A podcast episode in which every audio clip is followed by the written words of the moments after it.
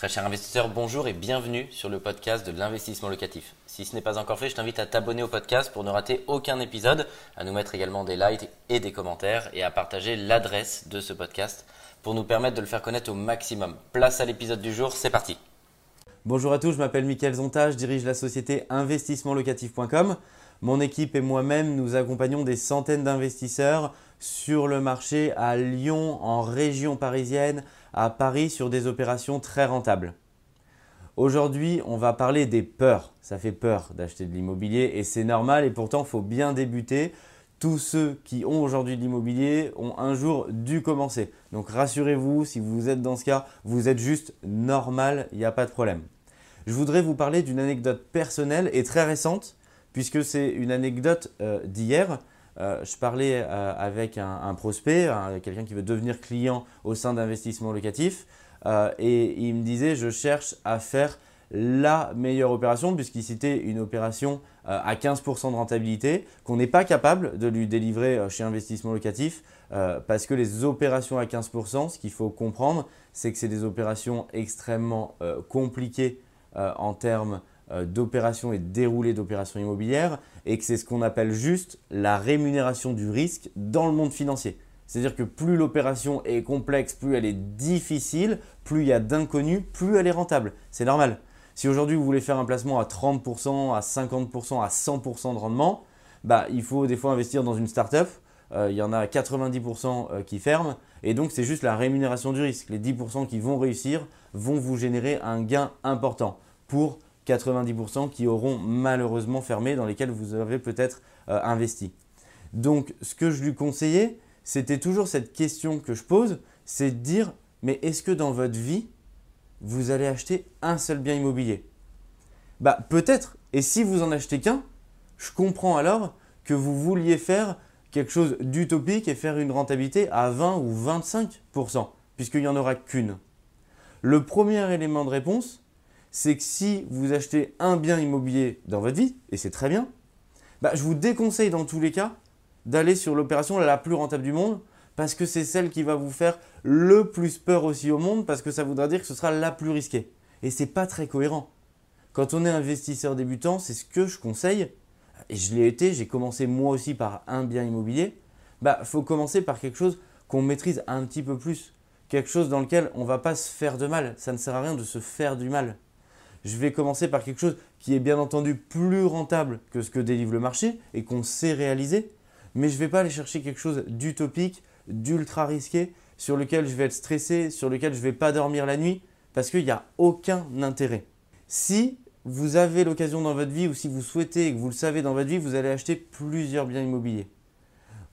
Vous, avez tout loisir de commencer par plus petit, une opération rentable, sur la moyenne supérieure de ce que fait le marché, pour ensuite monter crescendo et aller sur des opérations de plus en plus rentables qui vont vous permettre de vous rémunérer de plus en plus. Mais il va falloir passer forcément par cette phase d'apprentissage. Et c'est ce que j'expliquais à ce prospect qui, à la fin de la discussion, me dit Mais effectivement, Michael, tu as complètement euh, raison. Ça fait deux ans que je veux investir. Ça fait deux ans que je n'investis pas. Bah, tout simplement parce que je cherche quelque chose bah, qui n'existe pas. Et c'est ce que je lui dis. Je lui dis, tu vas pouvoir continuer à chercher très très longtemps parce que ce que tu cherches n'existe pas. Et il pensait qu'en s'adossant à un prestataire, on pouvait trouver quelque chose qui n'existe pas. Mais c'est bien sûr pas le cas. L'idée, c'est d'aller faire une excellente rentabilité, qu'on vous accompagne sur l'ensemble du processus, de façon à vous sécuriser et à gérer une opération le plus sereinement possible dans l'immobilier. La majorité des personnes qui attendent ou qui cherchent quelque chose qui n'existe pas, eh ben, malheureusement, euh, n'achètent pas d'immobilier et se retrouvent rapidement découragés. Et c'est dommage alors qu'ils ont un potentiel de financement extrêmement important et qu'ils ont un potentiel de mener à bien leur empire immobilier à eux, d'avoir à la retraite et avant des rentes importantes et c'est effectivement toute leur capacité de salvabilité qui va être gâchée parce que dans leur tête, ils pensent qu'il y aura uniquement un et un seul bien immobilier.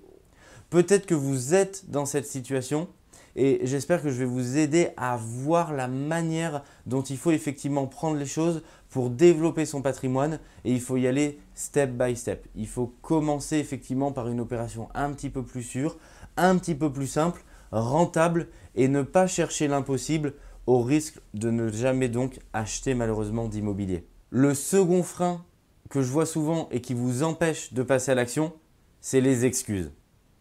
Et quelque part dans notre vie, on fait tous partie de ce clan-là à se trouver des excuses.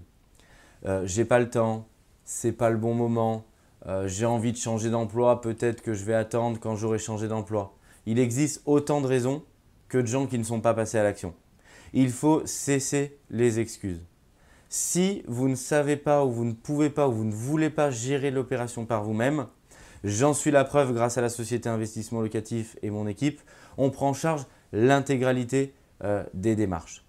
Souvent, une des raisons est également euh, je ne suis pas finançable ou j'ai eu un refus il y a deux ans, je ne sais pas si aujourd'hui je vais continuer à être finançable. Et je raconte souvent cette expérience personnelle quand j'ai débuté dans l'immobilier et aujourd'hui j'ai la chance d'avoir plus de 3 millions d'euros d'immobilier, plus de 20 000 euros par mois de revenus locatifs. Euh, la première opération que j'ai souhaité faire financer, j'ai eu plus de 20 réponses négatives de 20 banques et de 20 établissements euh, bancaires. Pour autant, je vous confirme que cette opération, je l'ai achetée parce que j'avais fait le tour de plus que 20 banques et j'ai obtenu deux oui à l'intérieur de cette vingtaine de refus. Ça m'a donc permis de façon très simple de pouvoir passer cette marche, de pouvoir mettre un pied à l'étrier et donc de commencer à acheter de l'immobilier. Quelquefois, on s'invente des problèmes qui n'arrivent jamais. On se dit, tiens, si j'achète ce bien immobilier, bah peut-être qu'ensuite ça va réduire ma capacité d'endettement pour acheter le suivant. Mais il faut déjà commencer. Ne nous posons pas les problèmes qui vont euh, ne jamais avoir lieu, qui ne se posent pas à l'instant T, alors que par exemple je n'ai pas acheté d'appartement. Ce qui est certain, c'est que demain, il y aura ceux qui auront de l'immobilier, qui auront des revenus locatifs parce qu'ils seront passés à l'action quelques années avant.